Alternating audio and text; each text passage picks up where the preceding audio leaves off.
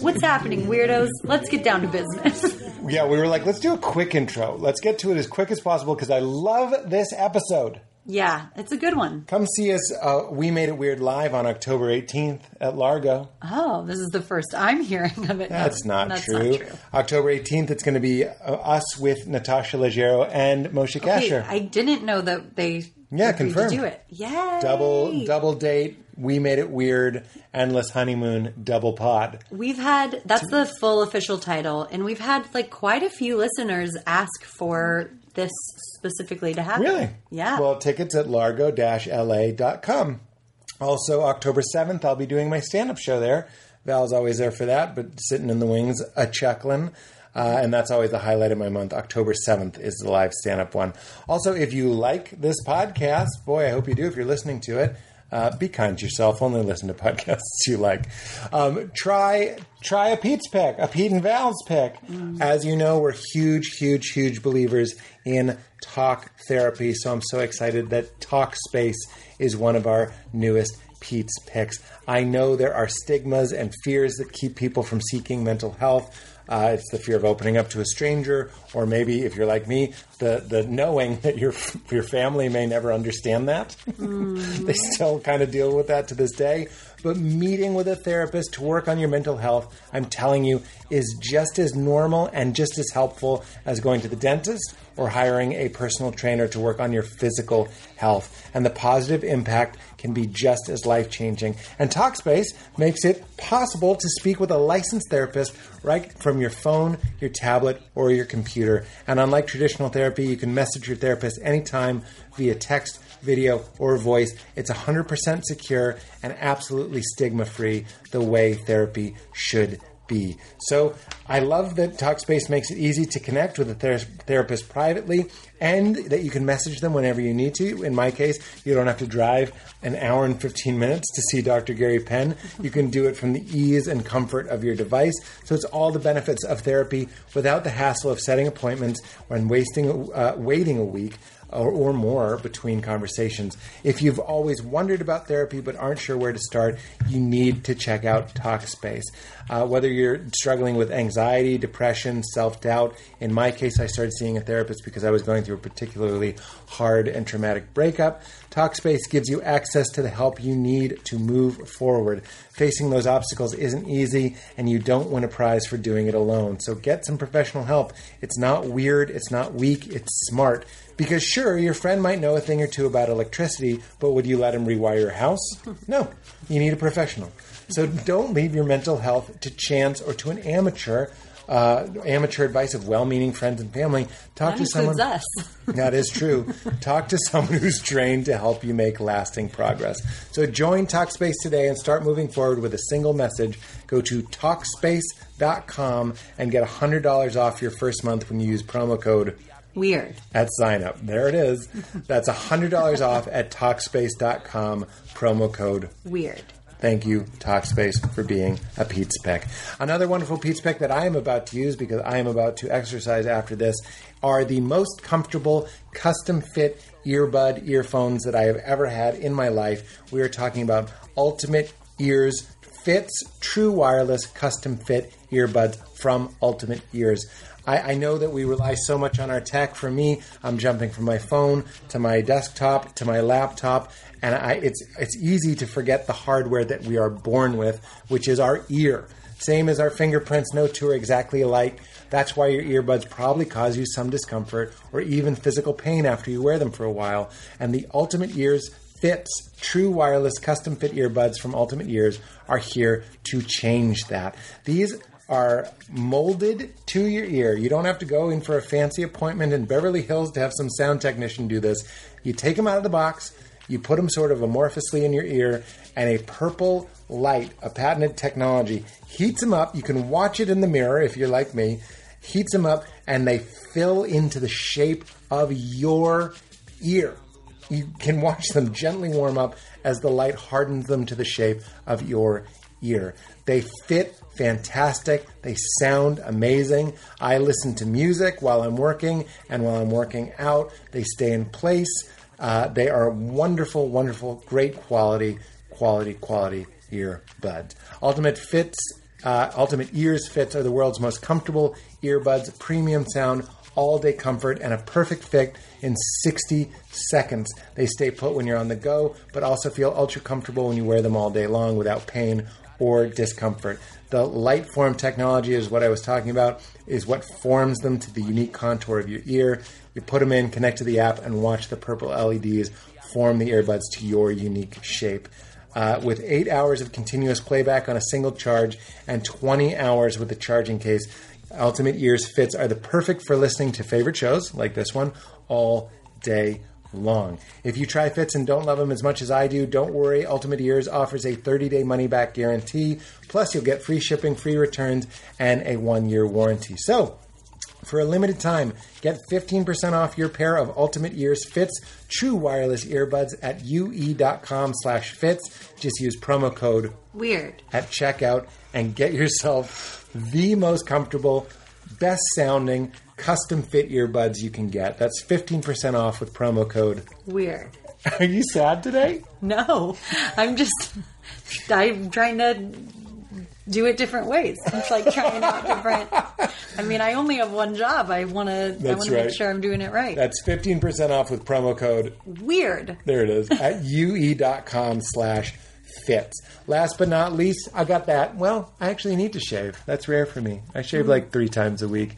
Have you, listener? Hey, listener, have you looked in the mirror recently? Like really looked? That beard you grew out over the last year was a hot new thing for you, for a minute anyway. But now it's hot outside, and you need to tame that bad boy. Well, Harry's can help. If you don't know Harry's, it's time you do. Harry's was created to be different from other shaving companies. Harry's crafts high-quality, long-lasting blades and durable weighted handles that make a close, comfortable shave quick and, dare we say, enjoyable, I would say. And because Harry's insists that you shouldn't have to choose between a great shave and a fair price, they just give you both. Refill blades start as low as $2. Easy decision. It's one of the things I love most about them is you don't have to go to the drugstore and get them to get the key to the jewelry section of the shaving aisle so they can get these overpriced blades out. $2 for refill blades. Even easier, new Harry's customers get their starter set, which includes a 5-blade razor, weighted handle, foaming shave gel with aloe, and a travel cover. That's a $13 value for just $3. Plus, Harry's offers a wide range of amazing face and body care products for men, all delivered right to your door. I love shaving with fresh, sharp razors. Their razors are the sharpest that I found. They're not as sharp as the overpriced ones. They are even sharper. The blade handle feels even better. So it's not as good. It's better than the overpriced ones. And they're delivered to your door. So you don't need to run out of blades and shave and cut yourself and have that horrible, unpleasant experience. It's like being in a 5-star hotel where they deliver you these perfect blades on the routine, on the schedule that you want. So you can always have a wonderful shaving ritual experience. There's never been a better time to try Harry's. Go to harrys.com/weird to get their starter set for just $3. It's 100% satisfaction guarantee, so you got nothing to lose. Go to harrys.com/weird right now to get this special offer. That's harrys.com/weird. Very good, my love. Very good. All right, guys, so glad you're here. Hope to see you live on October 18th. Me and Val doing a live We Made It Weird, or on October 7th for the stand-up show, largo-la.com for tickets to both. In the meantime, enjoy this chat. I hope you do as much as I did. Get into it. You did everyone different. I loved it. Yeah, I got range. A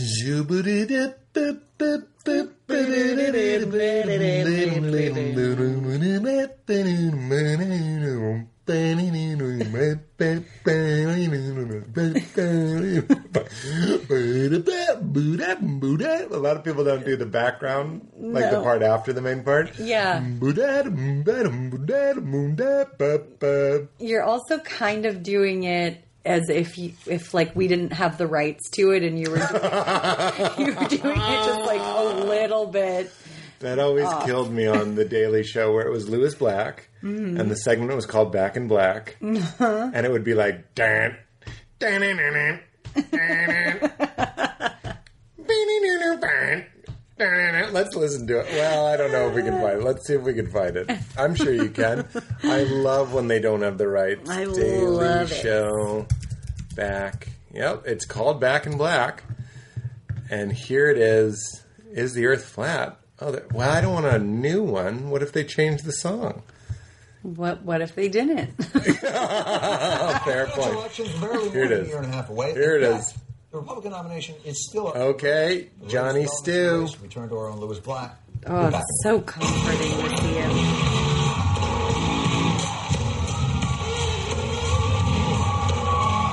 I think that's the real song. Oh, I had a feel. I shouldn't have said, oh. Oh, you're disgusted with me. I'm disgusted with the fact that you thought.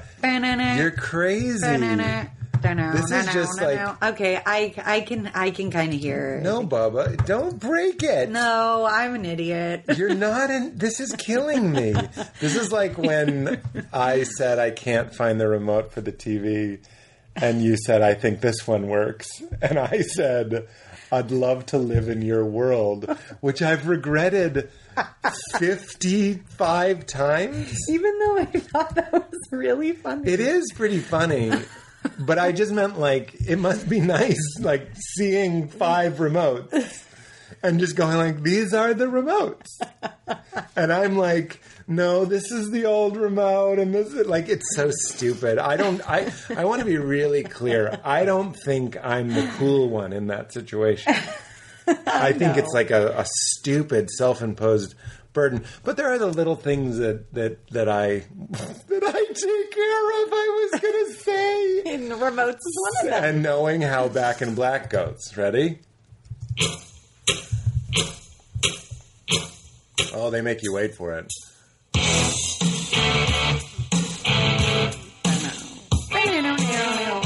Okay, I think this is like a TED Talk. We got to do right. But I think what you're doing, my one and only true love, is you're filling in the gaps. You're doing something that the brain does. You're imposing your memory of that song onto this one. Okay.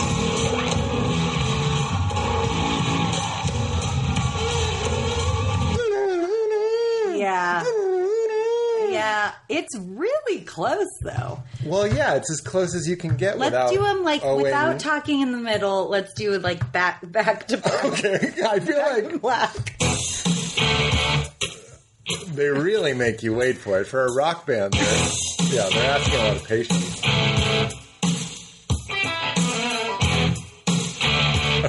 Okay, I think that's enough. I didn't do it quite right. We're never gonna get it. No ads. Why?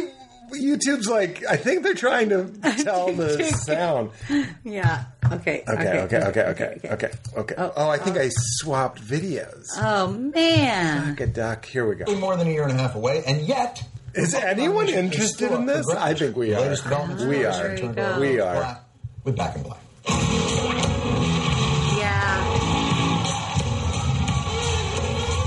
Okay, I hear it. But I get to do... In the rig... Oh, yeah. But I get to do my special electric guitar sound. Which is very cool. And then now do the real one. This is shaving a head. I mean, phenomenal. It's my best thing. Phenomenal. It's How the do thing you get I'm, the great? The, it's like, the thing I'm most talented at. Yeah, I would agree. Like, how am I not shaving a head right now? Wow. And it's also... Wow. I'm such a dork. Where's your plug? Where's that jack? Where's that power jack? Plug you in somewhere or inside Lou and Davis. This is how we're spending our Sunday, comparing these two. So I'm taking the sweatshirt off. Yeah, I just loved that right now, watching you take a sweatshirt off, because that's like one of the first boy crush things I remember feeling was like it should be in Pen 15, where it's like middle school watching the boy that you have a crush on like taking off his sweatshirt. Okay, I like when boys pull from the back. I do that with my shirt. Yep. After this is going to get sexual. Ooh. No, it's not. That's the sound of a vibrator.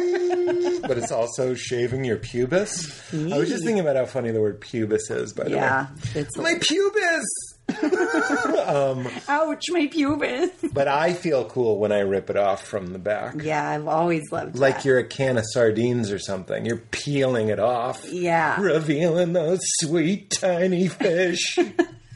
I'll do you one. I don't know if it's better, but like, do you remember? But you're a babe. Yeah, I'm a babe. You are a babe, but I'm like, I don't know if you're going to be able to relate to this, and I'm not just flattering you. Mm. Although now that I say that, you're probably more complicated and more sensitive than I ever imagined. I find you a babe, and do you mean like young or hot? What's that? Do you mean like a babe like young or a babe like hot? I've never meant a babe young. Leave her be. She's but a babe. Put down your ire. Lay down thine scorn. Can't you see she's but a babe? If I say babe, I mean Farrah Fawcett, and that faucet only runs hot, if you know what I mean. Wow. That was amazing. I don't know if has anyone ever done that. Why isn't that what we always say? Farrah Fawcett? You mean she only has the one spigot for hot? Spigot is not a hot word. Spigot? You mean the spigot? The worst guy at Dirty Talk. Oh, I'm opening the spigot. I'm opening the spigot. Twisted left for hot. Nasty. Nasty. Even nasty. Did you know Kanye West changed his name to Neasty? How shocked would you be? Not shocked at all. Like Neasty. If somebody told me that... Or Puff totally Daddy became Neasty. Not shocked at all. But yeah. I will say specifically, at this point, you couldn't tell me that Kanye West did anything that would shock me, because everything he does is shocking. He lifted off in a helicopter and got to the moon. Yeah. Kanye, stop! Nah! Kanye! Did you hear that Kanye took a helicopter to the moon? He made it. He's currently on the moon right now, writing his next album. And it kicked up a lot of dust. And it's a Mormon album now. I would not be surprised. American Jesus walks. Oh, nice. Because remember in our friends, the Latter-day Saints... No disrespect. Oh, right. They think Jesus was in the... Well, that's not... That sounds accusatory, they think. Let's say... Well, we all are thinking whatever... Just thinking shit. Yeah, we're just thinking shit. That... I've said this a million. That's what made the Latter-day Saints the hardest to be like, I'm not one of them. Because they're like, but it's your guy. Yeah. It's like... The only difference between think and believe is they think it so often it's now a belief.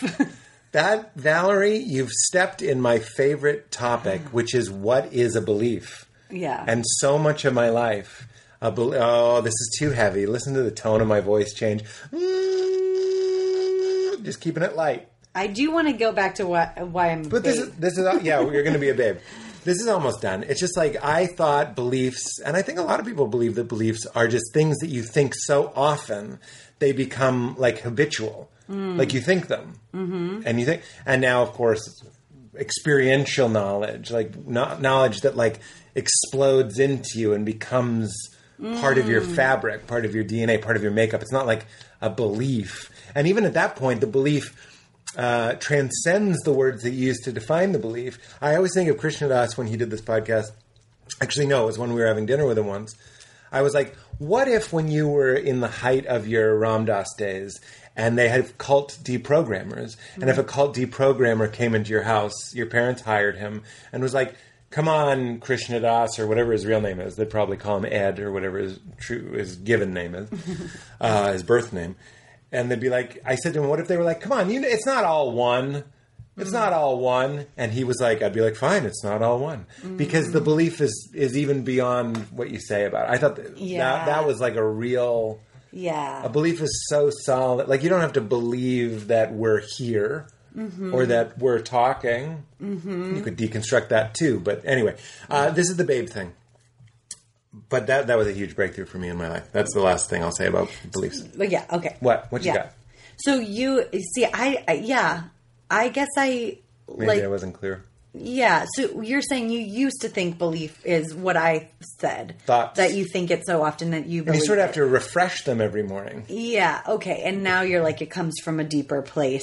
That's transformation. So what my jam is now, usually we don't get this way until 45 minutes into the podcast, but for, this will be an ultra packed condensed episode. Mm-hmm. I'm about conversion, about transforming the way that you see. Yeah. So, that's you would use belief for that too. You would use the word belief to describe that too.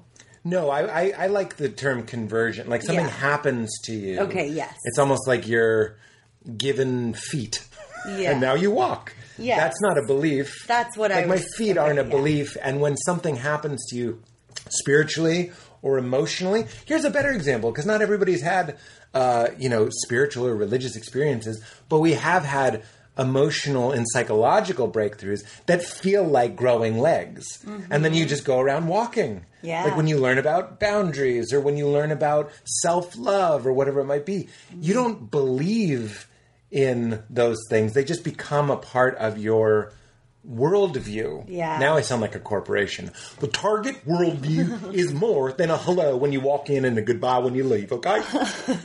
It's clean aisles, bright lights. This is our mission statement. Yeah, it always... Oh, man. Okay, okay. You're a babe. Thank you. Not as young, you are. But I remember it was my ex-wife was the first person. She said, this is a quote, we were at the 99 restaurant. Do you know the 99? No, you don't. You wouldn't. I'm a babe. You're a babe. You're over at California Pizza Kitchen on roller skates in a pink bikini. Just going like, they gave me fries and I didn't even ask for them. Sparklers. Well, the rest of us mutants and beasts are at the dark, the dimly lit New England steakhouse, the 99. We come for the free cheese and crackers. You're picturing the cheese just right. Oh, it's spreadable. It's almost an easy cheese. Oh, wow. And those crackers are real soft, real salty, and you're going to eat the whole basket before the waiter comes. Is it like a Keebler Club kind of? Yes. Of course. Yes. Of course. Yes, it's a Keebler Club. Oh, not the cracker. Oh. Shit. I thought any type of Keebler cheese would be this cheese. That's why I agreed so quickly. Oh, okay. It's not a Keebler Club. It's more like a Wheat Thin. A Wheat Thin? Yeah. Wow. Okay. You don't like Wheat Thins? I kind of like Wheat Thins, but I just would not picture it. To me, that's more sophisticated cracker than... A Wheat Thin? Yeah. Yeah, well, that's what the 99 is doing. It's like, you're here for... Oh, sorry. Here's another memory. We used to go to Chili's, me, Ern, Fonz, and C. That's Tommy C. I just give him another nickname. Ern and Fonz. Fonzie. This is a classic Boston thing of like it is. Casper, Sully, Casper, Squeaks, Squeezebox, Scaredy, and JoJo, and Monroe, and we still this Chili's just closed. It was the one in Burlington, Mass, and we used to go there all the time. And John, his real name is John Fonz, was wearing a white collared shirt. You know those friends that just were 50 when they were 15? Yeah. That was John. Right. And I would say that to his face. It's not an insult. He just had grown up yearning. He wanted to be a grown up. Yeah. And he wore a white like an Arthur Miller play, like another day, another dollar. He puts down his lunch pail. Was he trying to be like close to his dad? Probably. I mean, I feel like that's great. That's all boys, but especially Boston boys use talcum powder. Oh my God, Valerie. My dad, it looked like a shuttle launch after every shower of pin-out talcum powder. I had like a little guy in a tuxedo. Uh-huh. And I don't know where my dad got the idea. I'd really like to find out where it was classy to, dust for fingerprints on your nutsack. After every shower. But the whole bathroom looked like a crime scene. It looked like the boy powder exploded from the boy powder. The boy powder. He's but the boy powder. Leave him be. He's but a babe. He's but a babe. He exploded in the bathroom. I mean, it was thick. You could run your hand on the tub and be like, my dad's a foot. My dad's been here. But more like my dad's a balls, because that's he's powdering it with a puffer. With a puffer? Yeah. With a puffer? With a puffer. Like wow. Makeup! Like one of those. Whoa. But just for the boys and the sergeant. Wow. And then I was like, just to your point, I would be like, I think I have to do this. I liked it because I'd put it on my upper inner thigh and it kept me moving smooth. Yeah, it keeps from chafing. No chafe. I mean, I don't think there's anything wrong about it. It just is a funny thing, and it's like a very old man kind of thing. And the idea fact that of I you doing talc, it, yeah. It was also, I didn't know it. This is junior high I'm doing it. Oh, and then so into high cute. School. That was just a real way of saying, nobody's going to see this. Yeah. You know what I mean? Because if you thought someone might, what is it? It's like condensed milk powder. No, here's the girl version. I learned from my mom to squeeze baby powder in my hair when it was like greasy. Greasy? Which is something that they did, I'm sure my mom did. Learned to do in the 70s because she lived with 4 other kids and they had like days where they were allowed to shower. Oh, wow. Because it was just not enough time and not enough bathrooms before school. Yeah. So then she learned, but I had no excuse. Well, that's just dry shampoo. She was quite right. Yeah, she was quite right. Quite right. And I'm telling you something, when you're working when you're in high school and you're working your first job at a coffee shop where you have to you have to be there at 4:30, then... Sorry, what? Chandler. Yeah. I'm sorry, what? I guess maybe you wake up at 4:30. You have to be there at 5. And you're not going to take a shower, so you got to use that baby powder. Here's the theory. If you have a really, really early job, no matter where it is in relation to you... You can get there in 30 minutes. Oh, I was going to say, you are not bathing before that. Oh, yeah. No, those early shift Starbucks people, they're not bathed. Yeah. And what Dexter level lunatic is like carefully shaving and like combing their hair. You're putting on that Starbucks hat and yesterday's polo, same pants, maybe changing them drawers. Yeah. And the accomplishment is getting there by 5. Yeah. That's all that can be asked of you. Yeah. That's the American way. Mm-hmm. That's American Jesus, Mormon Jesus' way. Yes. And no matter where you work, if it takes you an hour in the normal morning, if you have to be there at 5, you can get there in 30 minutes, including your wake up. Yes. If you have to be somewhere at 5, you wake up at 4:30, no matter where you are in relation to it. That's right. You are not waking up before 4:30. And no matter what, you can get anywhere in America in 30 minutes that early in the morning. That's true. That should be on the citizenship test. You have to be somewhere at 5 a.m. What time do you wake up? 4:30. Welcome to the United Shades of America. They promote W. Kamau's show. They spend a lot of money to be like, look, can you just say welcome to the United Shades of America? Just to sort of plant the idea. Their advertising is getting on the citizenship test. As one of the wrong answers. You are now a citizen of the United States of America, CNN's United Shades of America with W. Kamau Bell, Costco. The other. And other is also correct. Yeah, and Costco's are correct. And Costco is also technically correct. So anyway, Fon's wearing his white button-down shirt, and his dad was a first-generation Italian immigrant who I can only picture him in a white button-down shirt with the sort of, what do we call those white tank tops? White tank tops? Yeah. White TikToks? We should call them just like undershirts because the name of them are... undershirts. Yes, okay. Sidebar. Anyway, so he ordered a steak, which was already funny. It's Chili's, and he's like, steak was like the jewelry case of the menu. Of course. Like, you didn't order off the steak. You do it for a special occasion only. It's the champagne of meats. I am in champagne of meat heaven. And I don't even know what the cuts they served at Chili's were. It's like T-bone, just T-bone, or ribeye, probably. Yeah. And I actually think we vividly. The Tommy C would remember this. He goes, I'll have a steak. That like Raging Bull or something. Like give me a steak. He goes, I'll have a steak. That's how he ordered it. We're like children. Yeah. And then they go off, and when they dropped it on that, that plate, the Chili's plate, It's like a big plate. It's like probably platter. Turquoise platter. It's like definitely like a New Mexico kind of color palette. Yes. They drop it. It might have been orange, hot orange. Mm-hmm.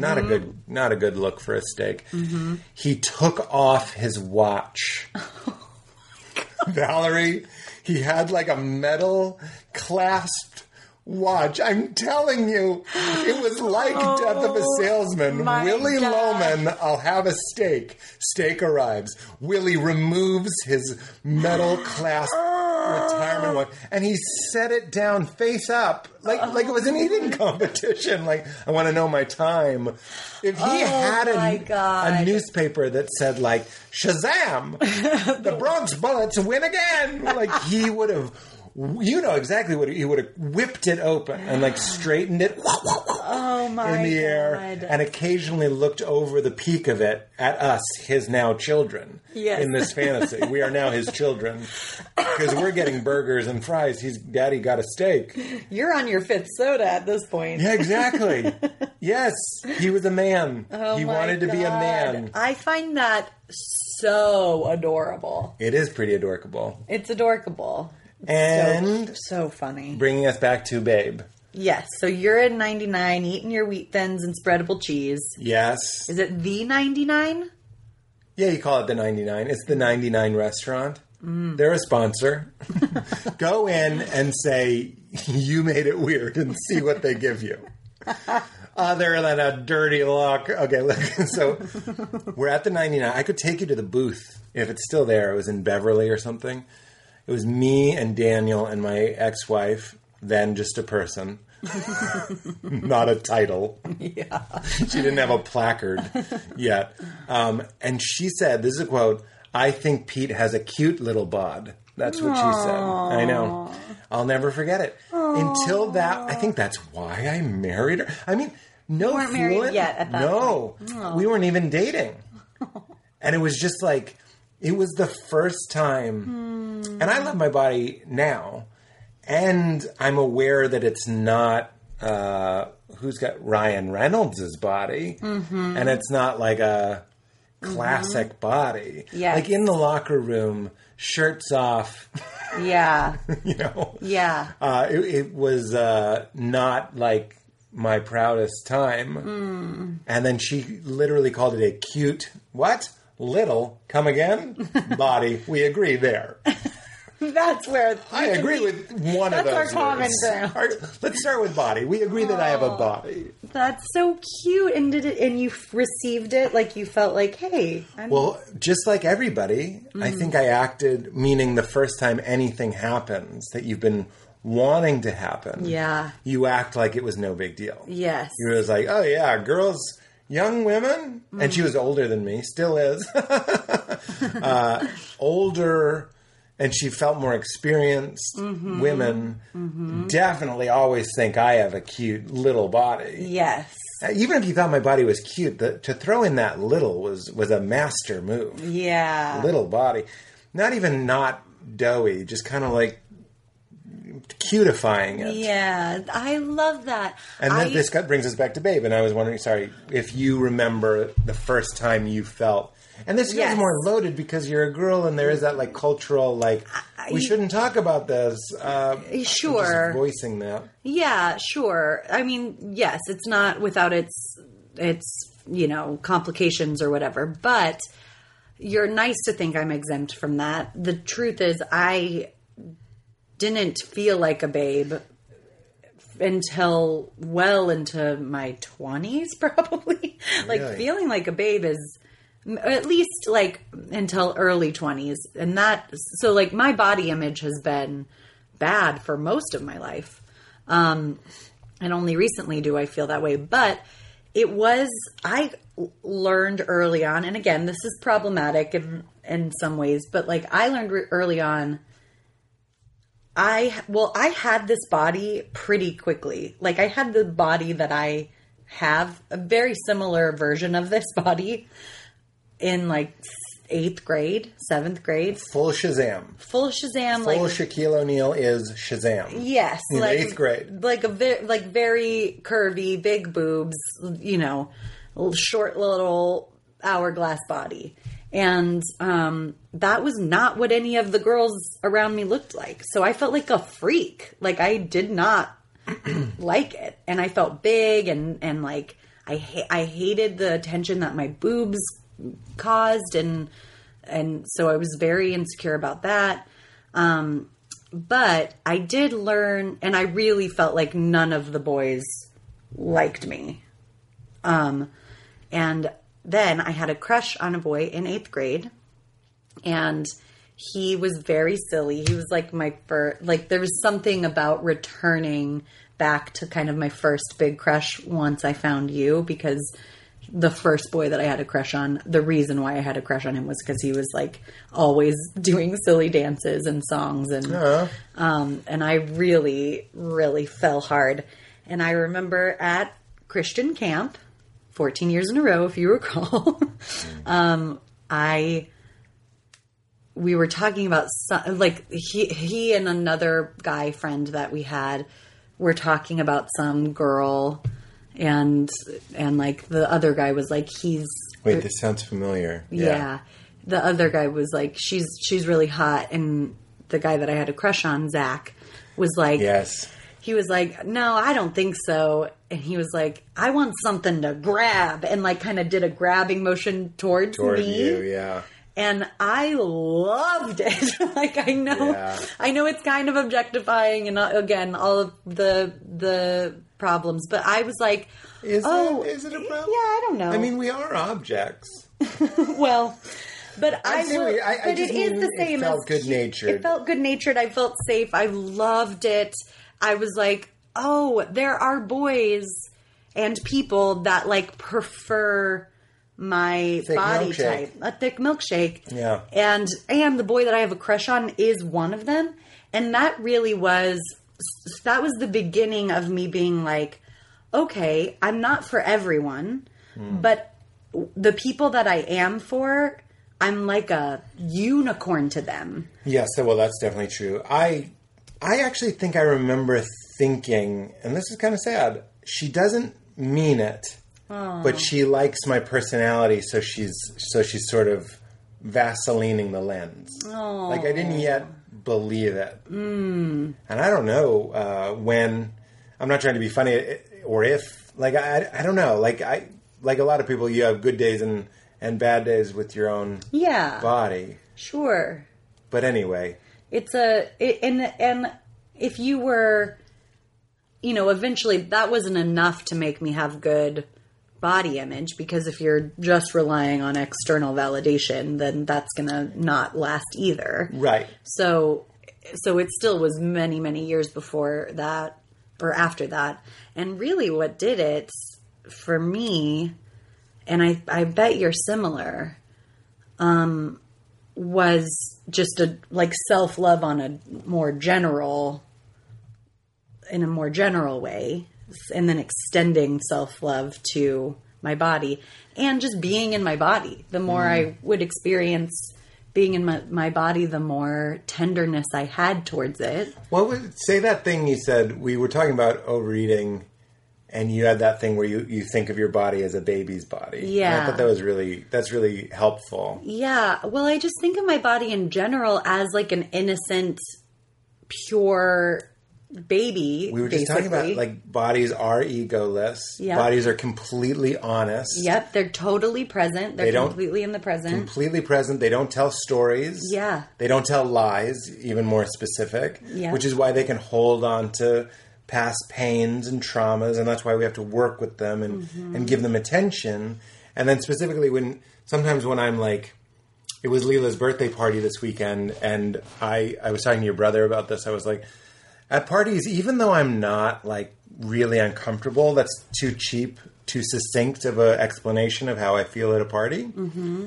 But for the sake of brevity, I'll just say I'm uncomfortable, but I'm not really. Anyway, I'll go to the snacks and I'll just start housing these snacks, crackers. We're back to Wheat Thins. Mm-hmm. And I'm eating crackers and like a dip. And then like the image of just like your body is like a baby that you're feeding. Yeah. Like you said, you were like, I wouldn't overfeed Lila. Like, if Lila, who's very honest, Lila doesn't have any, like, well, I better eat enough because I'm about to go on a hike. She doesn't have that. Yeah. She just eats until she's done eating. Yeah. She also doesn't have any sense of, like, I might not have food later, or or even, like, eating helps me relax. I don't think she's trying to, like, relax. So I think of me, this is sort of a dark image, but, like, feeding a baby more than it wants. Yeah. Mm-hmm. And you sort of see, and I say this, please, anybody listening that struggles, as both Val and I do, with overeating, please don't feel judged. Mm-mm. And don't feel like I'm suggesting that you should shame yourself into not doing that. Mm-hmm. But there is, that image did help me, in the good way, have more compassion and more love for my body as another entity. Yes. As like, I'm in the control center, but the poor, innocent body. Yeah. You don't need to, like, strap it to a chair and feed it an entire pizza. Yeah. Like, it doesn't want it. It's telling you, it's communicating with its own cues that's too much food. Heartburn is the first clue. Yeah. And what you push through because your psychological need, your desire to not feel, for me it might be anxious or existential or whatever it might be, or some perversion of self-love. Yeah. That's one of the trickiest ways my subconscious will trick my conscious into eating a lot or indulging in a lot of different things that I know aren't great for me. Mm-hmm. It'll be like, this sucks. This is hard. And and this is its best move. You're telling me you're never going to eat a whole pizza again? Yeah. Like, of course. And then you're like, that one too. Well, yeah, I will at some point. They're like, well, that point is right now, baby. You might as well do it now. And then it's just Thelma and Louise off the cliff. Yeah, yeah. It's like Judd's great bit about, like, the voice in his inner voice is like an enabler, and it's like, you deserve it. Just eat it. Just eat it. You know you're gonna eat it. Just eat it. Yeah, I know. Yeah. I have that too. But let the body talk too, because that's a voice from the mind. And this is just, that's a very clear example of what we're doing all the time, which is letting the mind's desires and needs override the body's truth. Right. And I would say, you know, for that image, it's really helpful for me to think, oh, my body is an innocent baby and I'm not going to overfeed it. But if there's shame in that, like I did overfeed it, just remember that you are that innocent baby. You are your body as well, you know? So it's not like you're the villain that just totally abused your body. You're the body. You're that baby too. And you're pure and innocent. And your brain too might have been misinterpreting cues from the body. Yeah. Like, and I was just, go ahead. Oh, and not to mention all of the million reasons why we overeat and how we learned to do that at such a young age. It really goes back to the Tara Brach thing of, like, that's a good time to say to yourself, it's not my fault. Mm. Or I forgive myself, you know, because the shame is really. That's why I was like, let's not beat ourselves up and be like, I just tortured my body. Yeah.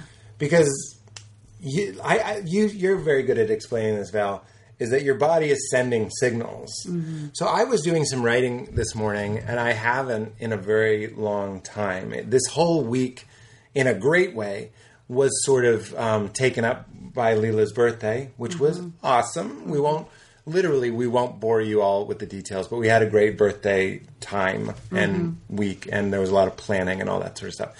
So finally today I got some time to write, and I noticed when I'm writing, and again, this is not to shame straight jerking it to porn all the time, but I haven't been doing that. Mm-hmm. I've been in a really healthy, for me, good place of new habits. Mm-hmm. I've been setting a lot of new habits. Mm-hmm. I've been feeling receptive to new habits. I really want to talk about my love list thing. Mm-hmm. That's a real gift to me that I want to share to people. I've been doing gratitude lists, which has been a really good gift for me. I can summarize that in one line. When you start your morning by writing out what you're grateful for, the rest of the day, you're just in the habit of looking what you're grateful for. Yeah. And you catch yourself just going like, wow. Like when Lila's birthday party was done, I was like, I'm really grateful that I'm just sitting here and everybody was safe. Like you just start the water wheel of gratitude and you can't stop it. Yeah. But you can start it. Mm-hmm. You just start it in the morning by writing out. I literally do it. I'm not trying to be funny, but like maybe I'm just on the can in the morning. On the can. I'm trying to be. It's vulnerable to say. Maybe you're just going to the bathroom in the morning, and instead of going on social media, you're opening up your notes file and you're just writing out, even if it's just 5 things. Love it. And that's been really, really helpful. And we'll get to the love list thing. And one of the things that my brain just feels really receptive to new habits, and I was like, I'd like to. This is just for me, and it's shame-free. I don't think it's my best self that's firing up hardcore porn and just and blasting. I'm just saying, I want to look at that yearning, as I always do. I talk about this sort of stuff all the time because it's clearly a wound in me. But just like the desire to overeat, the desire to do that is not the desire to overeat, and it's not the desire to do that. Mm. It's like, if I can, let me read just this little, this is from Just This, Richard Rohr, and you'll see how it applies. It's called Holding the Pain. It is spiritually wise to stay with your pain, whatever it is, until you've learned its lessons. Slam dunk, Richard Rohr, half court. Yeah, just that alone. When you can hold pain consciously and even trust it, you are in a special liminal place where you have the real likelihood of breaking through to a much deeper level of faith and consciousness. Mm. I won't read the whole thing. It's really beautiful, but that's basically the idea. So when I was writing, and I was in a good way, I was actually feeling very happy. It wasn't like a shame desire to look at boobies and masturbate. It wasn't like, you dirty beast. It was actually like, look at you. You're writing. You're firing on all cylinders. You're in a great mood. It was, to be honest, it was like, let's celebrate. Yeah. But then I really did look a little bit deeper, and there was just like that feeling of like, I'm too much. We need to extinguish this somehow. Mm. Like it's not good to be at 100%. Or it's not even safe to be at 100%. Yeah. We've uncovered that core negative belief of mine, which is I'm too much for people. Mm-hmm. So like I get into that state and there I am alone and I'm writing and that's appropriate. But then I'm like, what are you going to do the rest of the day? You need to curb this somehow. You need to dim your light. It's like that Nelson Mandela, it's not our light.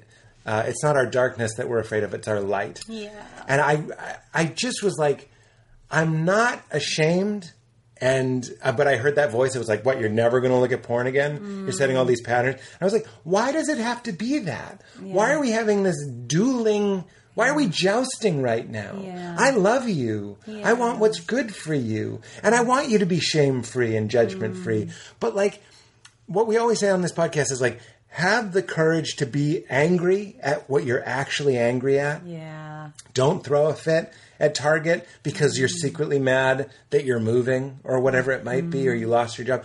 Have the courage to be mad at what you're mad about, and have the courage to be actually horny when you're horny. Yeah. That's wonderful, but don't throw the tarp of sexual gratification, I'm speaking to myself, over hurt or loneliness. And by the way, if you do, it is a temporary fix. I've used it. That's fine. There's no judgment there. I'm just saying, I think there's a more direct path to walk, which is I'm just going to sit and I'm going to acknowledge and have tea with these feelings instead of, what are we talking about? Habits, neural pathways. And I'm at the computer. As I always say, it's a wonder we get anything done when we write essays and work on infinite pornography machines and entertainment machines and Netflix machines. It's a wonder we do get anything done. But I just want to be more conscious. I want to be more real and more honest and go like, nope, it's not horny. It's not actually horny. It's fear, or it's shame, or it's... or a misappropriation of celebration, or whatever it might be. Yeah, I love that. And what came up for me was like, it's an interesting paradigm shift to be like, you think that it's like, I would imagine one of the voices is like, I'm going to watch porn because I'm not going to be ashamed of my sexuality anymore or like repress it the way that I was told to repress it. Yeah. But really what could be happening, and this is based on something you kind of said, is I'm feeling horny and that is not allowed. And I am ashamed of that. That's so this is something I have to get rid of quick. I got to scratch this itch because this itch means that I'm dirty. That's right. And so I wonder if that's an opportunity to say in that moment, just to talk to that part of you that's like, so what, are we going to never look at porn again? You can say, oh, you don't have to be ashamed. Like, your horniness is beautiful. That's right. That's vital. That's life flow. And then really, like, sit and feel the vitality of that feeling. It literally is the universe desiring itself, like, in the form of other. Yeah. But, like, you really helped me understand. Because I always remember when Jack Kornfield did this podcast and I said to him, what about pornography? And he just went, people are lonely. Yeah. And I was like, that's beautiful. And I'm going to call that level one. Yeah. And I went through level one for a long time. Mm-hmm. Remember, I bought the porn, the Playboys from my youth, and I put them on my coffee table like a male barbershop. Just like, I'm not ashamed of this. It was this like reclaiming of I'm not ashamed of it. Mm-hmm. But then something happens. Just making, sorry, the screensaver went on. But then the next level down, the deeper look is, I actually think I'm jerking off because I'm not comfortable with feeling horny. Yeah. And because I think it's bad. You just said it all. You really nailed it. Well, it's vulnerable and again, like wanting to make yourself smaller, disconnected, to be safe. Like being aroused is like very open, very vulnerable, very, very sensitive and sensual. And it's live. It's fully alive. And we are afraid to be fully alive. Not to mention that it's very embodied. So there's all these things that we are trained to shut down and disconnect from and shut off. And it opens all of that up, which is why it feels amazing when that's being received by another open, well, that's it. Sensitive, vulnerable place. That's absolutely it. And the sexual encounters, trademark, that we've been having lately have been direct because I trust you and I love you and I feel safe. Mm. And I'm saying this not to I don't have the feeling of oversharing. I'm having the feeling of hoping that this might be helpful to other people, whether they're ex-evangelicals or whatever your sexual, jive is. One of the highlights of this week was saying, like, Val, I was feeling like I might just want to get my sexuality out of the way, which just code for I was going to masturbate. Mm-hmm. But can we just make out a little bit and see what happens? Mm-hmm. And honestly, and this is what I've always raged against in the media is the idea that men always want to have sex. And I'm trying to give voice to the fact that there's, I think, a lot of us that were given that information that sex was sort of downtown Julie Brown dirty and wrong. And it's sometimes great to have sex, but then like there's this whole other gradient, this whole other part of the pie chart of your sexuality, which is private. Yeah. And for me, a lot of the time that section of the pie chart is 3/4, and the part that I share with you is 1/4. Mm-hmm. Maybe I'm making these numbers up, and that it was really beautiful for me this week, and you were totally into it, to not just sex, but I just mean you were open, and this was the new neural pathway was going like, can I share this with somebody? Can I? And it felt very, very, very vulnerable, but in the good way. Yeah. And I'm just happy to share that. Yeah. No, this is a real thing. I think I need to work on this too. And I don't have shame really, unless I don't think I have shame when it comes to like masturbating, but, because there is just more like, I'm like, this is embodied and I'm celebrating my feminine body and like it's self-care and but it's also different because there's nothing lost. Yeah. Men feel different afterwards, and there is a depletion. I'm not trying to... Women feel different afterwards, too. Yeah. If they're not being... Well, I'm not going to say that if they're not being embodied, but I will say the times that I've watched porn, I've experienced the immediate, like, not worth it. Not worth it! As you're finishing. So, like, okay, well, now all of a sudden this is like, well, I'm getting a look at what I'm looking at. As Mark Maron says, you're done, but the party's still going. Yeah. Like, the video's still playing. I always think it's really funny that in the videos, you have to click the word done to get out of... Sometimes you have to click the word done to get out of the video. Oh, really? Yeah. Oh, I've never noticed that. That was really funny. That's like, really funny. Done. Yeah. Yeah. But I do think I know I have the thing of being like, I don't want to trouble you. I mean, this is really vulnerable and here we go. But like, being like, I can take care of this so quickly. Oh, Val, I have that exact. Why complicate it? Mm-hmm. So my hyper practical literal side is like, I am horny. Okay, what are the chances that Val is also horny? Yeah. We're also looking at least 20 minutes. I don't mean of sex per se.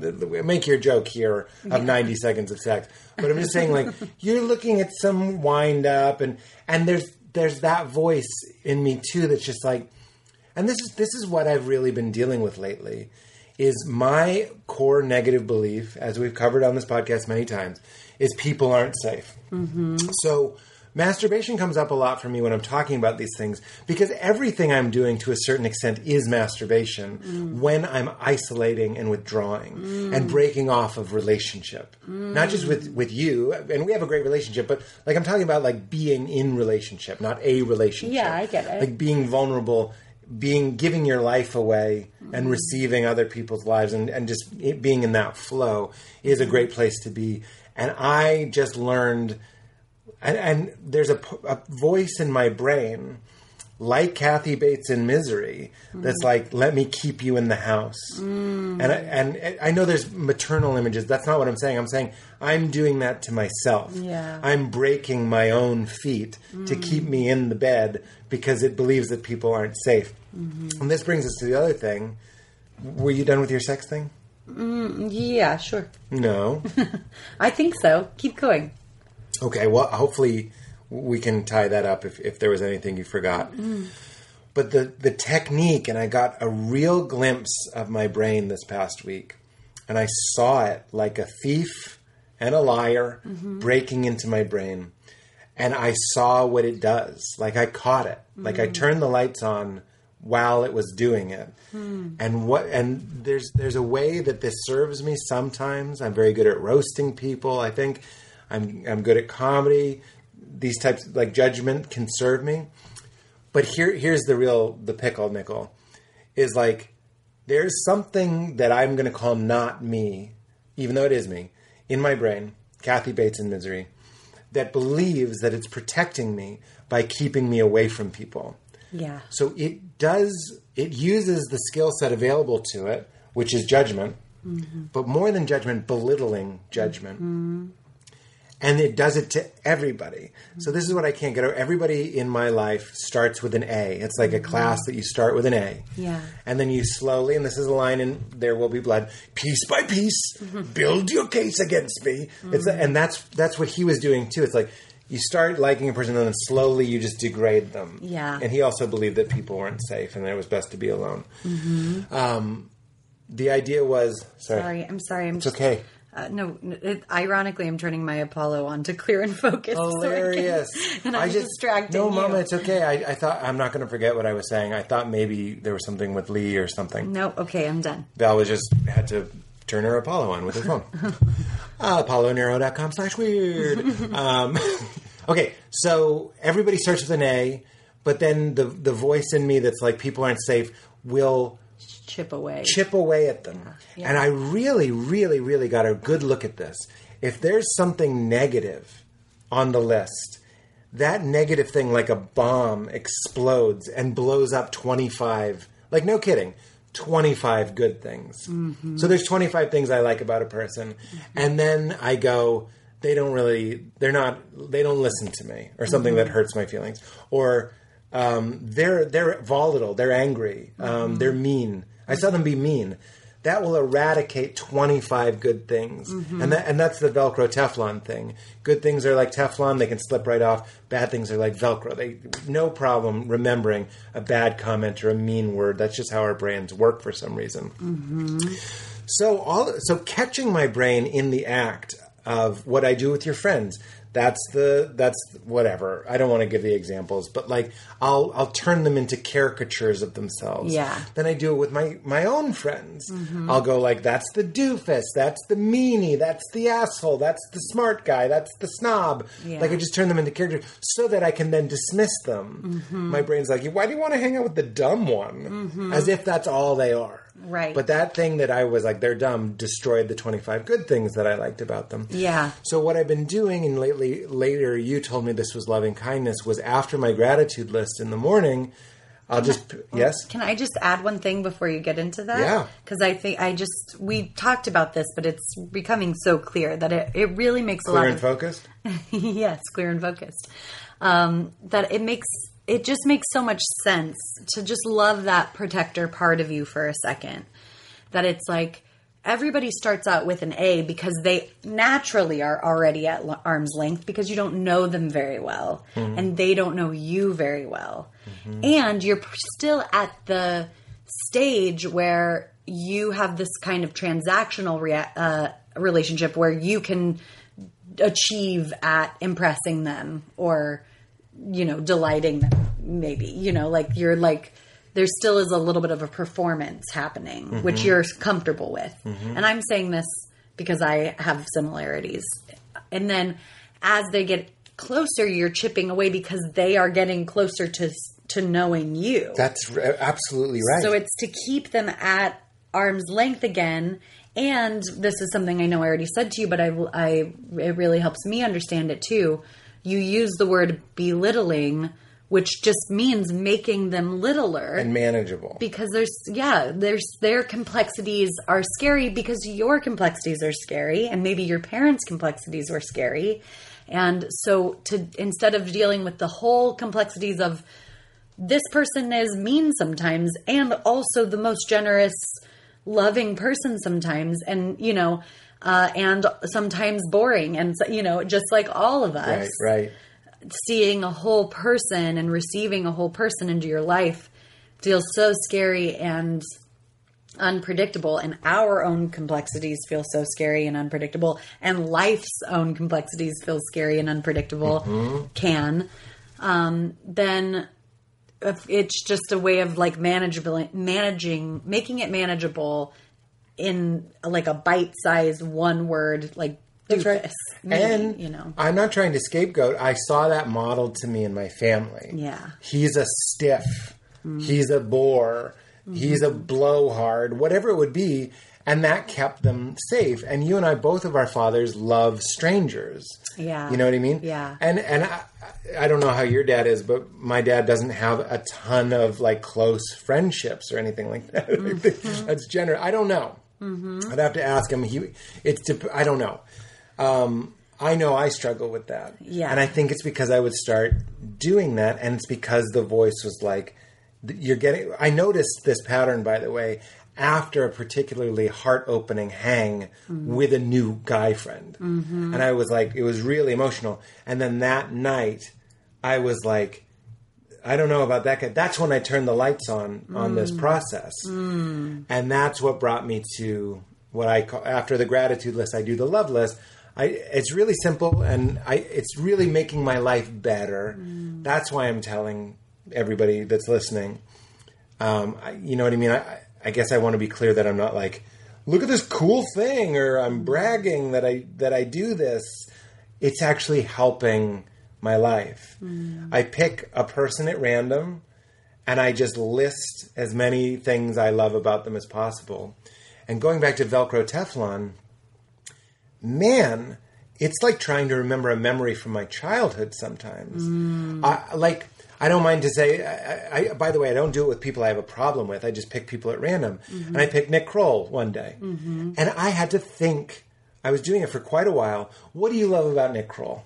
Mm. Because sometimes I catch myself going like, Nick Kroll doesn't like me, or like just like doing that thing. Nick Kroll is the guy who, he doesn't really like me. Mm. He's cooler than me. He doesn't like me. Mm. And that's how I dismiss him. Mm-hmm. He doesn't want to be friends. He's cooler than me. He doesn't like me. Mm-hmm. He's more successful than me. He's probably off at some party with Sacha Baron Cohen. He doesn't need me. Yeah. Like, but that's a negative thing that I build a wall between me and Nick Kroll. Mm-hmm. So I sat down and just was like, and what I love about doing it is it doesn't have to, it's just for you. Mm-hmm. No one's ever going to see it. Mm-hmm. So it can be just like cool clothes, like fun dresser.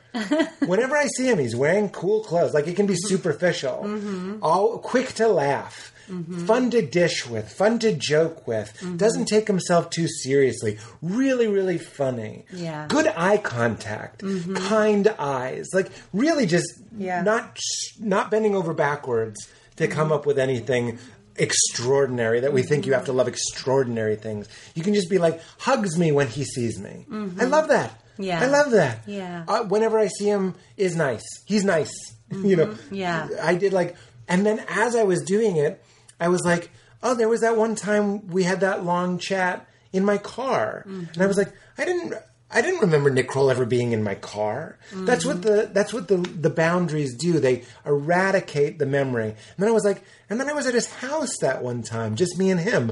Mm-hmm. When was I at his house? Mm-hmm. I'm saying these memories were gone. Yeah. They were eviscerated, completely vanished. Because I had made up a snap judgment. In this case, he's cooler than me, more successful than me, doesn't like me. Mm-hmm. So that's all that was in the Nick Kroll file. Mm-hmm. And then I was like, wait, he's been to our house. Mm. Like, he came by. Mm-hmm. Like, but I had forgotten all that.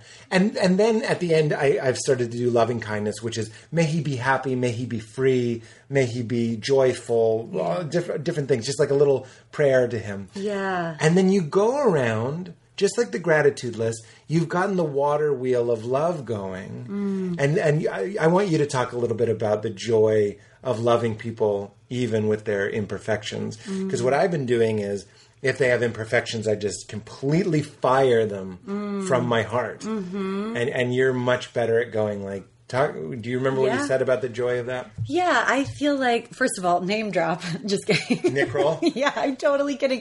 I thought it was for like 20 years. I thought it was so funny to you said the most beautiful thing. That's really good. To just like, well, my dear friend Winston Churchill, he's a great smoker. Yeah. No, not at all. Name drop. Yeah, I mean, I haven't always been perfect at this either. I will admit that you're very good at it. I have in the past, and it, you know, if I'm like not in a very safe, self-lovey place, I can sometimes get to a point where certainly every time when I meet a new friend, it's an A+++.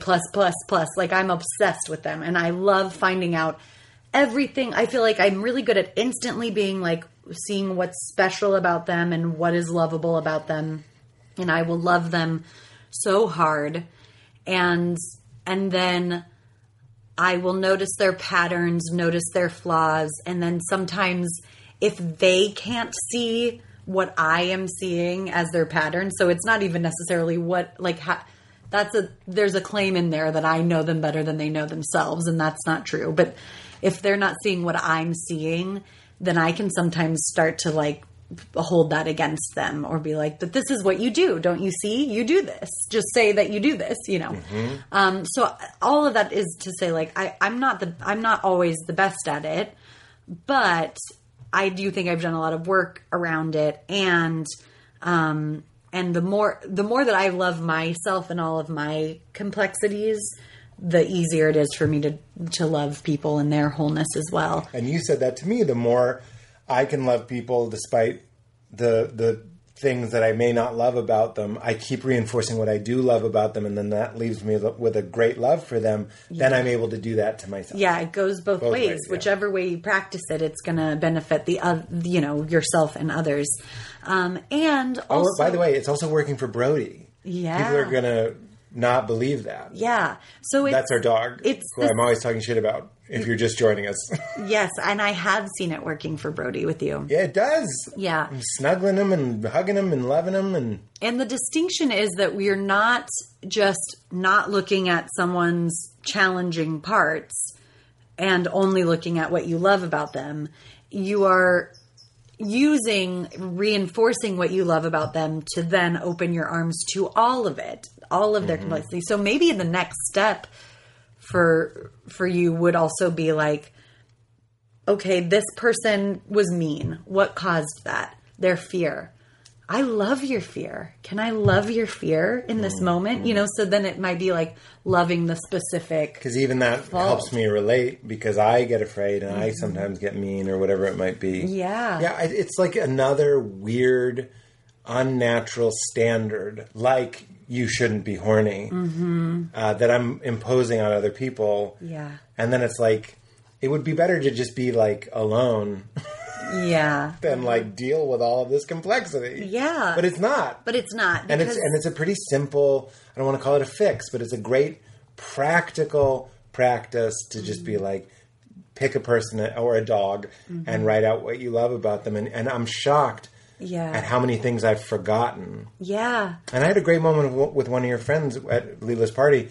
Just gave her the biggest hug and I really meant it. Yeah. And it was almost like, I didn't say it, but I was like, I had limited you as this person in Val's friend group, and that's what they are. Yeah. And I just saw them. Like, this is what we're talking about. It's not a belief. Yeah. It's how I see the world. Yeah. It's like a perspective shift. And that's conversion. Yeah. It's change is the first word. That's what repent means. Change. Yeah. Like change the way you see reality.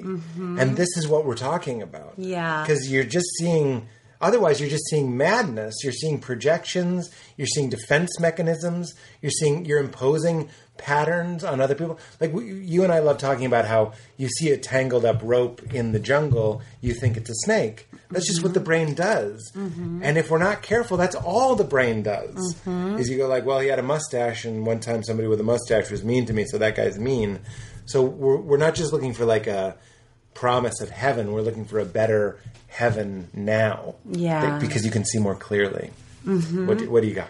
Well, 2 points. One is to finish the idea of how you see other people's faults. I think what I told you about it is that when I'm at my best and I'm seeing this side, you know, like this friend is neurotic or whatever it is, I can see it as like I'm being allowed in. They're letting me see all the parts of them. And that is establishing ground where I'm then safe to show them all the parts of me. See, when you say that, it makes so much sense. I mean, I'm just now learning how to maybe do that. I am kind of too. It's easier for me to see other people's faults and be there for them because I receive love when I am like a confidant. So I actually really love when somebody shows me all their like, you know, warts and farts and stuff. Yeah. But I'm only now being able to slowly start showing those people my fault, or, you know, my feelings as I'm having them. Wow. I just had a experience where I was really upset, like really angry, and I'm very uncomfortable with my own anger. And I wasn't able to show my anger towards the person that I was angry with, but it was progress because I was able to show it to another friend as I was feeling it, which is just so rare. I usually hide, like go and feel my feelings alone and then report back like, wow, I was really angry, but I worked through it. But like I was crying as I was feeling it and I was telling her and she was so great and so loving. And I remember I like got out of the car, you know, I was like, thank you. And I did the thing where I kept saying sorry and I was like, look at me, I'm saying sorry for my feelings. And I know I don't believe that, but it was so vulnerable. You want to be like, I'm sorry. I'm showing you this ugliness, you know?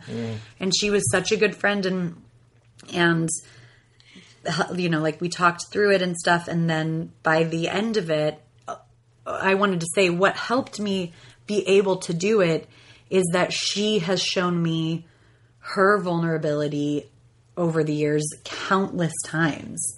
And I actually went back to that as I was like, oh my God, I'm showing her so much of me right now. I remembered the times that she did that, you know, to me, and I was there for her and it made me feel safe. It was established, like, we can do this. Wow. And then as I got out of the car and was going up to the house, she just yelled out the window, "You're a good person." It was so sweet.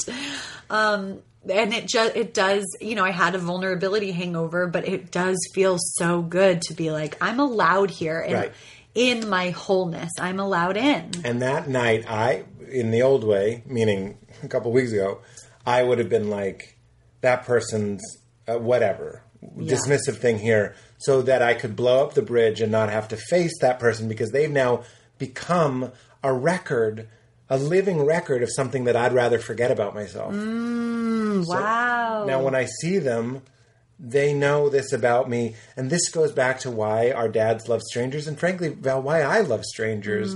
It's like, we don't have to, you don't have anything on me and I don't have anything on you. We can just be silly and funny and friends. Yeah. But it's not the depths. And I want the depths. You want the depths. It's so worth it. And that's the other thing I said to you was, I'm so excited for you to experience like the harvest of all of these seeds planted. Like when you can have intimate friendships and allow people to see you and be seen, and you are experiencing this. It's not like you've never experienced that, but like the abundance that comes. There's a reason why on my puja table next to like Ananda Mayama is just a picture of all of my friends because I get so much juice from being like, I've got a tribe. I hate to use that word, but like I've got a pack of people that will love and support me in all of my wholeness all the time. And that feels so safe. It's like insulation when you walk into around the world. I love that. I'm so happy for you. I've noticed, again, it's only been a couple weeks, but that means there's like 14, 15 names on my list. And I'm doing it in a note app where like there's a category and then everybody has their own file. And they're under the cat, you know what I mean? Yeah. Meaning I can now see all these names and I can touch any name and then I see the list.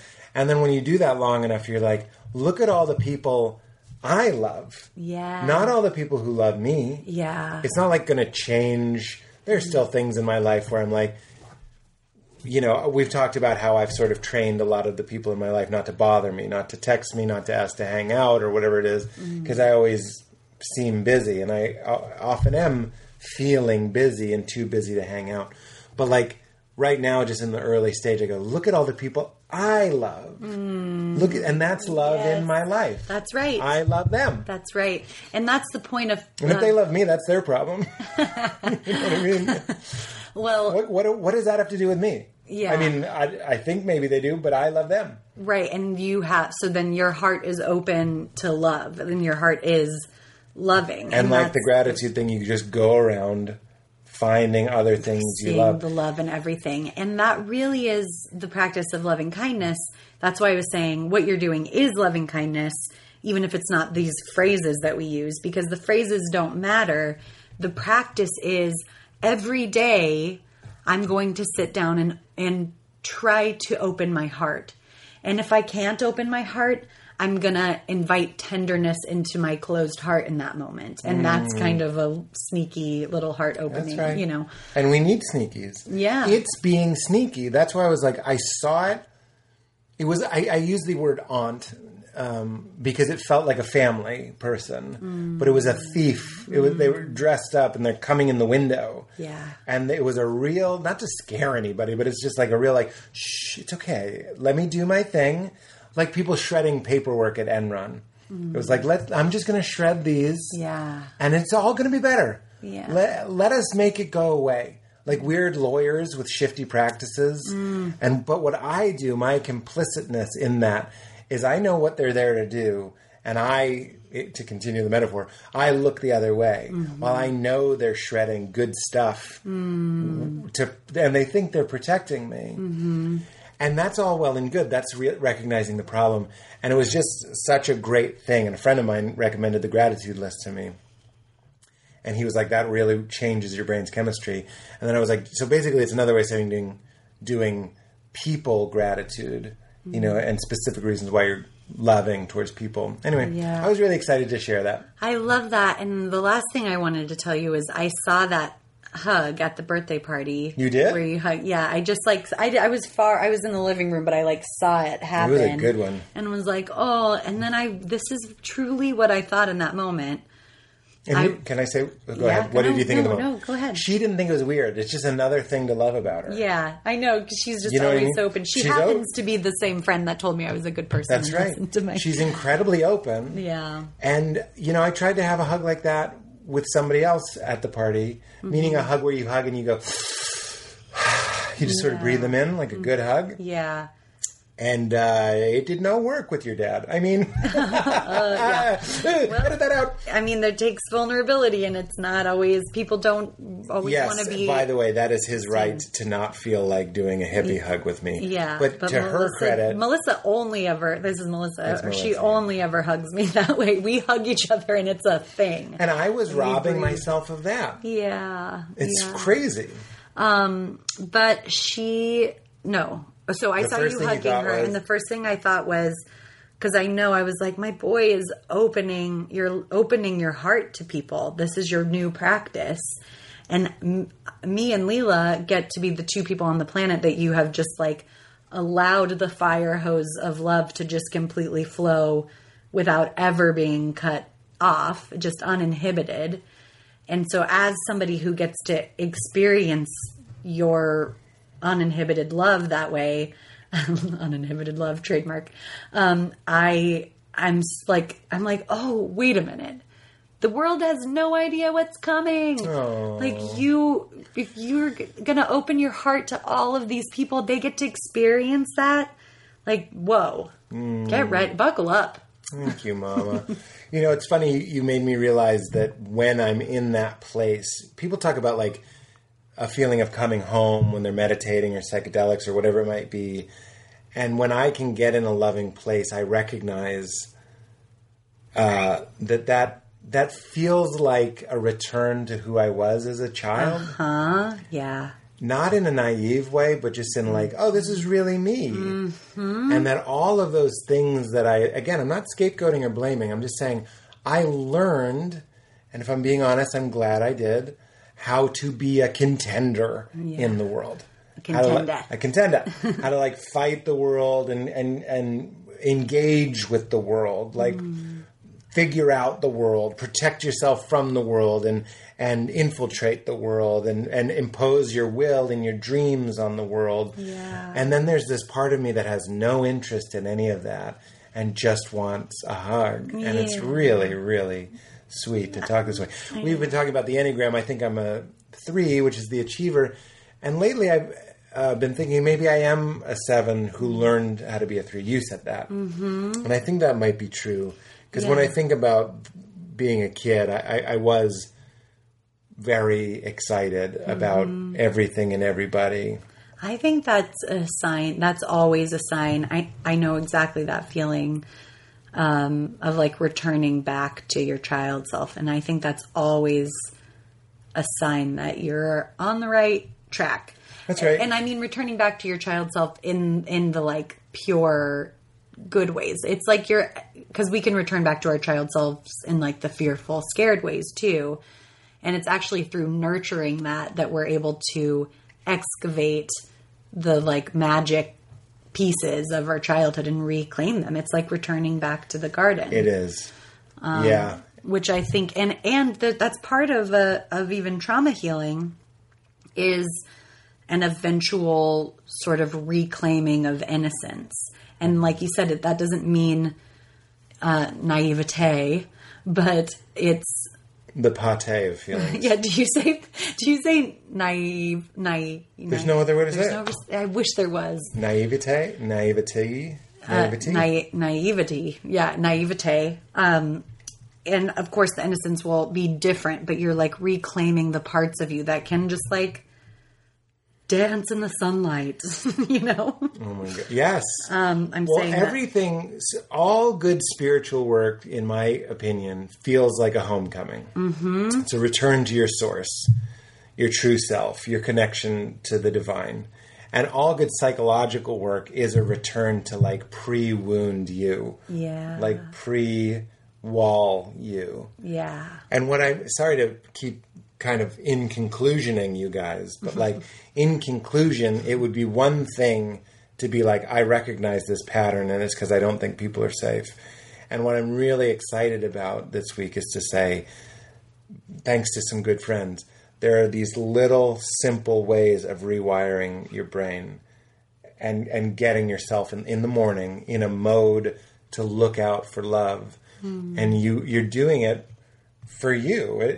You'd think you'd be doing it for the other people. They'll be the beneficiaries of my love. But really, I now am walking around just being like, I love a lot of people. Yeah. There's a quote in one of Richard's books. It says, to be a saint is to love many things. And he lists, he goes, that's a tree, a person, a dog. He lists a dog. Mm. And that's why I was like, none of this is trying to fake it till I make it. I am uninterested, actively uninterested in being a phony baloney and being like, hey buddy, I love my dog now. Yes. That fucking sucks and I hate it. And I'd rather hate my dog than pretend to love my dog. Sure. But when I take the time, and I go to the Brody file more often than any other, and just go, he's so eager to please me. I could read you from the Brody file. He's so eager to please. He's so soft. He's so snuggly. He's so good with Lila. I never have to worry. He's not a bolter. He doesn't run away. Yeah. He asks so little of me. He's so low maintenance. He only wants to cuddle. He's like the inside of a slipper. His kind eyes, his happy face. Like, you literally start to see how I look at him physically change. Yeah. I used to look at him and he looked like a skull to me. He looked like a skull you'd see in the desert. Wow. You know, like a dead animal skull. Just like a reminder of mortality. I know, I have a complicated relationship with the dog. And now when I see him, like you see him, I go, did Jim Henson make you? He's a Muppet. And when he barks, which I still am not crazy about, if Lila's sleeping, I go, I'll go the other way and I'll be like, good, you're trying to protect the pack. Yeah. You're letting me know. Yeah. Instead of going like, boy, if you saw the negative bombs that I had dropped on Brody, he's the gift that keeps on shitting, I would say every time I picked up his poop. It's funny, but it's like, Pete, if you pooped on the lawn, the whole thing would be brown by the end of the day.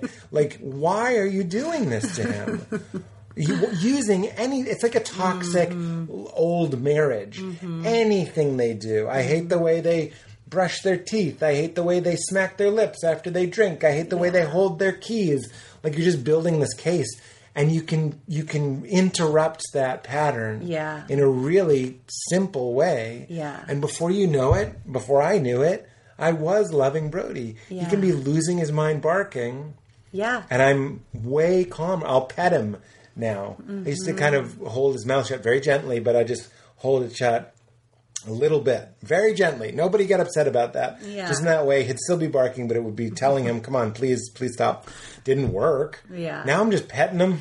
Yeah. Scratching him, going, I know. And like, he's such a good boy if he's like garbling where his nuts used to be. And I just go, if I just snap my fingers, he stops. Yeah. You know what that's called? A good boy. He's a good boy. He wants to please so badly. Yeah. The one time he did run away, he just waited on the porch or on the steps. Yeah. In front of our gate for us. That's right. What a good boy. He is a good boy. And whatever you practice grows.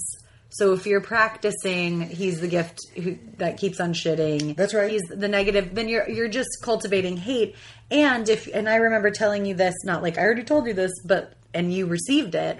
But I told you at one point, it's like, you love Brody, and that's the love. You don't wait for Brody to like love you or to just what like what you get out of a dog is you love that dog, and then that's the love in your life. That's you right. have the love. And I would go, he just wants my food. That's ridiculous. He doesn't love me. He just wants my food. And it's like, which wolf survives? The one you feed. Yeah. And I was just feeding. Yeah. I liked the angry one because he was the one that like closed deals and motivated me to work. And but it was just a sloppy strategy. Can't we have two wolves? Yeah. And also I would say, Brody, it's again, like the more you love someone else and their, and all of their wholeness, the more you're able to love yourself and your wholeness and vice versa. But with Brody, Brody is such an embodiment of the human mind to me. Like it's just barking and no one's at the door and you're like, why are we That's right. pulling and, out all of like, why do we have a siren happening? Yeah. yeah.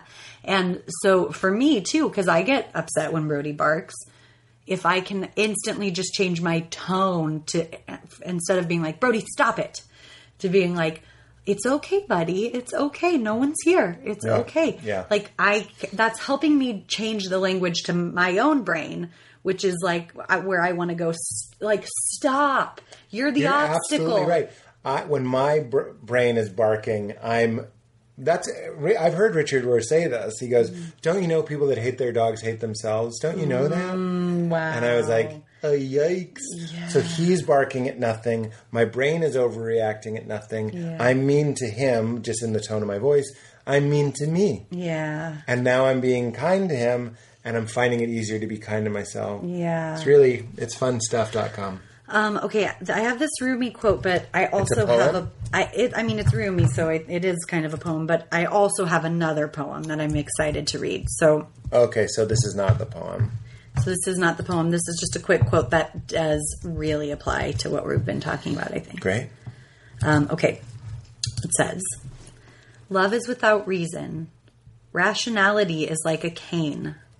Judgment needs a cane because it is blind.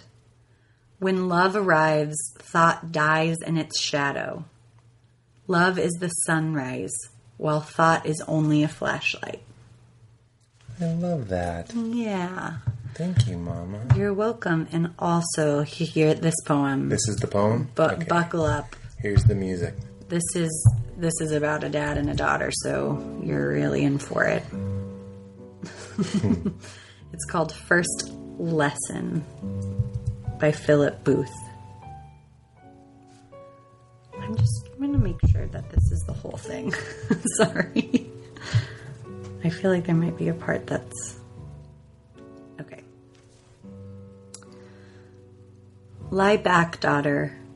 Let your head be tipped back in the cup of my hand. Gently, I will hold you. Spread your arms wide. Lie out on the stream and look high at the gulls. A dead man's float is face down. You will dive and swim soon enough where this tide water ebbs to the sea. Daughter, believe me. When you tire on the long thrash to your island, lie up and survive. As you float now, where I held you, and let go, remember when fear cramps your heart, what I told you. Lie gently and wide to the light-year stars. Lie back and the sea will hold you. Well, one of the best. Yeah, it's a good one. Thank you, Valerie. I really enjoyed this. Me too. This is fun. Get real. Thanks, everybody. Thanks, everybody. Keep it crispy. Motherfucker. I'm so crispy. My ice game make you haters wanna get mad. I'm so crispy. I'm so crispy.